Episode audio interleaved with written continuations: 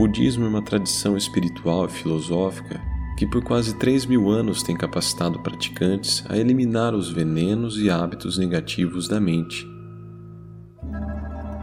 e revelar a sua natureza pura e absoluta. A natureza básica da mente é como ouro puro, mas a sua pureza inerente não é óbvia, pois está coberta por uma mescla de emoções conflitantes, circunstâncias kármicas, obscurecimentos intelectuais e hábitos. Essas camadas não refinadas, como o minério que contém ouro, precisam ser removidas para que a essência pura do nosso ser, o ouro elementar, seja revelada. Nosso nascimento humano nos oferece a oportunidade de empreender esse processo de purificação e descobrir o amor, a compaixão, a equanimidade e a alegria que surgem espontaneamente da natureza fundamental da mente.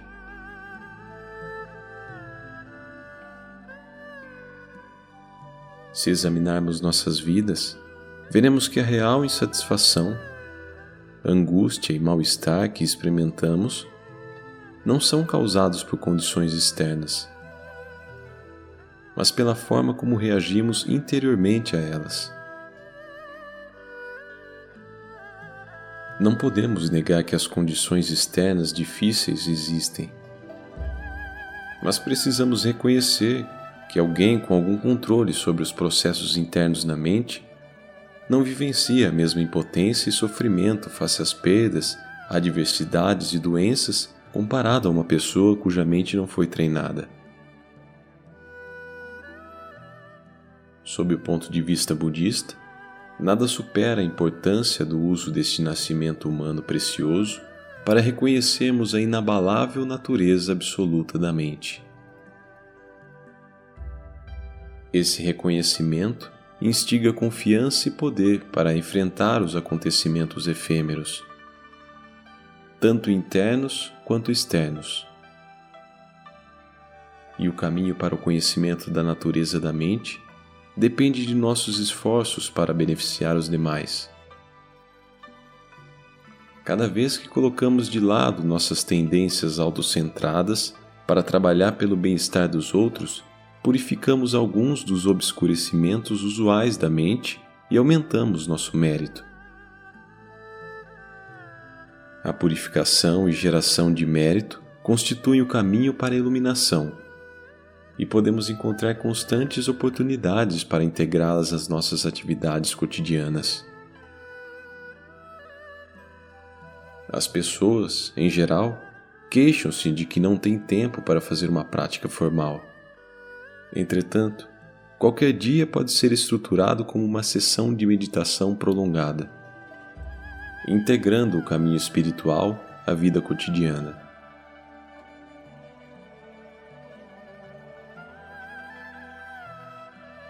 Os ensinamentos de Buda nos permitem consumar uma transformação através da prática espiritual sem nos sentarmos numa almofada, sem anunciarmos nossa crença para os outros, sem religiosidade externa. Internamente, treinamos nossa mente e nos tornamos praticantes secretos no caminho à iluminação.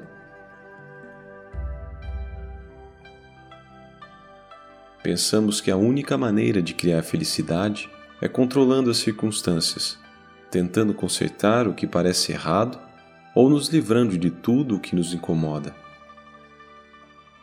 Mas o verdadeiro problema está em nossa reação a essas circunstâncias. O que temos que mudar é a mente e a maneira como ela experimenta a realidade.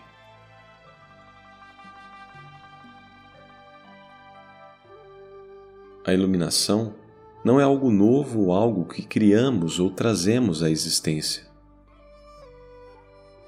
É simplesmente descobrir dentro de nós o que já existe. É a plena compreensão da nossa natureza intrínseca. É só abrir os olhos para ver o que estava ali o tempo todo. Ao acordarmos pela manhã, nos alegramos com o fato de termos mais um dia para consumar a prática espiritual. estabelecemos uma motivação pura e forte para deixar de prejudicar os outros por meio das nossas ações do corpo, fala e mente, e para beneficiá-los como pudermos. Durante o dia, verificamos a nossa mente, mesmo quando estamos conversando ou ocupados com atividades, para ver se essas ações advêm de uma intenção pura, ou de venenos como o egoísmo, o orgulho, a inveja e a raiva. As ações ou palavras podem ser exatamente as mesmas, mas a motivação positiva ou negativa por trás delas determinará seus resultados kármicos.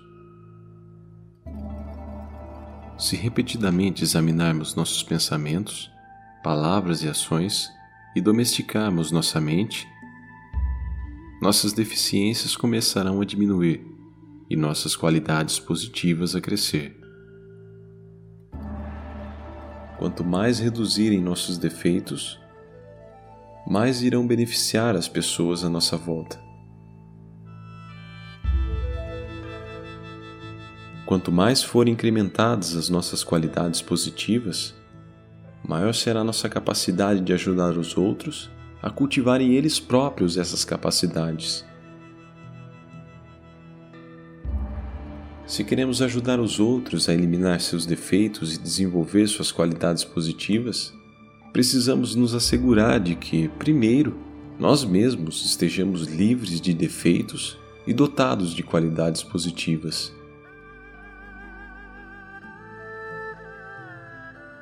Mesmo que não estejamos totalmente isentos de defeitos, mesmo que não tenhamos revelado por inteiro todas as nossas qualidades positivas, devemos, pelo menos, ter purificado nossa mente o suficiente para ajudar os outros, ao invés de simplesmente criticá-los. Não sobrecarregue os outros com sua expectativa. Compreender as limitações pode inspirar compaixão ao invés de decepção, garantindo relacionamentos benéficos e viáveis. Lembre-se de que vocês têm pouco tempo juntos. Seja grato por cada dia que você compartilha. Sem a visão da sua natureza essencial, nossa atividade vai estar baseada no desejo comum, e iremos acumular karma. Por isso, é tão importante examinarmos nossa própria mente. Quando temos um pensamento negativo, ou mesmo um pensamento neutro, precisamos tentar transformá-lo em virtuoso. Quanto mais redirecionarmos a mente, mais sua expressão externa em palavras e ações se torna virtuosa. A raiz de todos os fenômenos, do Samsara e Nirvana, está na mente. Os estados mentais virtuosos e não virtuosos são responsáveis pelo karma que leva ao sofrimento ou à felicidade. Para desenvolvermos diligência, precisamos pensar, vez após vez, sobre a oportunidade preciosa que a vida humana oferece. Recordamos da oportunidade que temos de buscar o desenvolvimento espiritual, lembrando que a prática espiritual é o único meio de descobrirmos a essência da nossa existência humana.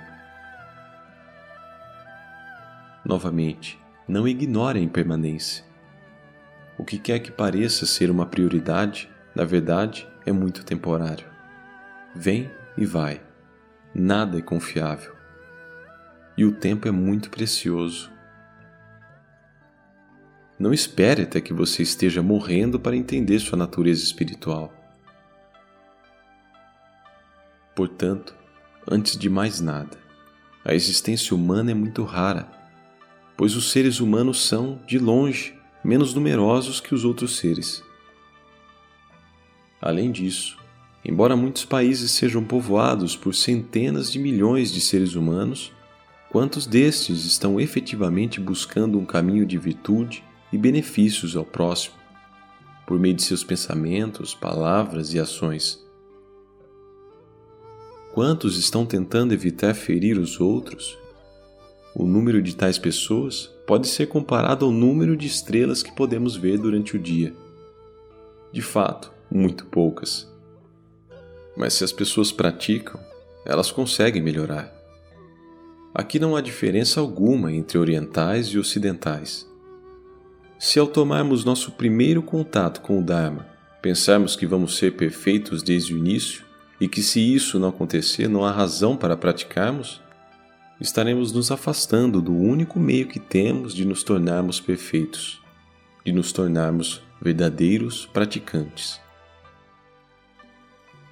Primeiro precisamos ser expostos aos ensinamentos para que então, passo a passo, possamos nos tornar verdadeiras corporificações do Dharma.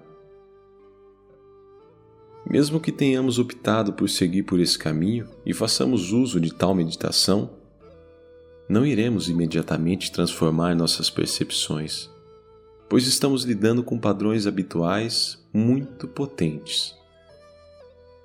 Entretanto, através de muita prática consistente e estável, nossas negatividades gradativamente diminuirão, e tudo aquilo que é positivo, virtuoso e contribui para a iluminação crescerá. Independentemente de quais meios específicos estejamos empregando, o importante é aplicá-los vez após vez, sem desanimarmos, recordando que o processo leva tempo. Seria ingênuo supor que praticantes novos conseguirão eliminar todas as suas deficiências e desenvolver todas as qualidades positivas da prática. Porém, se ao entrar pela porta do Dharma, seja em que estágio for de suas vidas, eles continuarem a praticar, então o amor, compaixão e sabedoria crescerão. Cada um deve seguir o seu próprio método, seguir os ensinamentos da tradição que está ligado, e manter a prática daquela tradição. Se a pessoa mantém o método, de maneira pura, vai gerar benefícios para si e para os outros. Não se esqueça de manter um bom coração, sempre procurando ajudar as outras pessoas. Importante também é nunca criticar as outras tradições, mas sempre manter um respeito muito grande. As diferentes tradições religiosas são como as diferentes medicinas que existem. Há muitos doentes, e cada doente encontra ajuda numa determinada medicina. Quem não tem nenhuma prática espiritual deve entender que a causa do sofrimento e das dificuldades são os pensamentos e as ações negativas. Se você toma veneno, você vai adoecer. Se você causa mal a alguém, se você reage a alguém de forma negativa, você vai sofrer o mesmo mal. Sabendo disso, mesmo que você não tenha uma prática espiritual, evite causar mal a outra pessoa. Tenha sempre uma intenção boa, de querer beneficiar, de querer ajudar. Se você é budista, não significa que o Buda vai pegar você pela mão e tirar do sofrimento.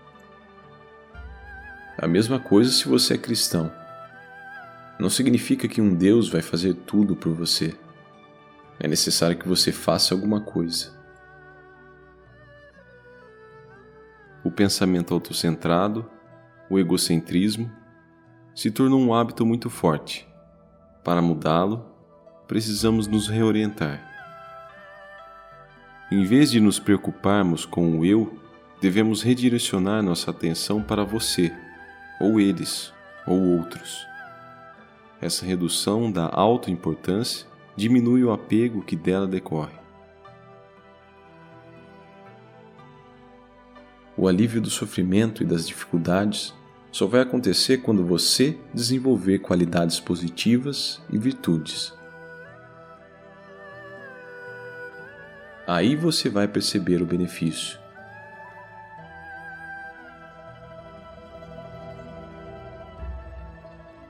Possam todos os seres ser beneficiados.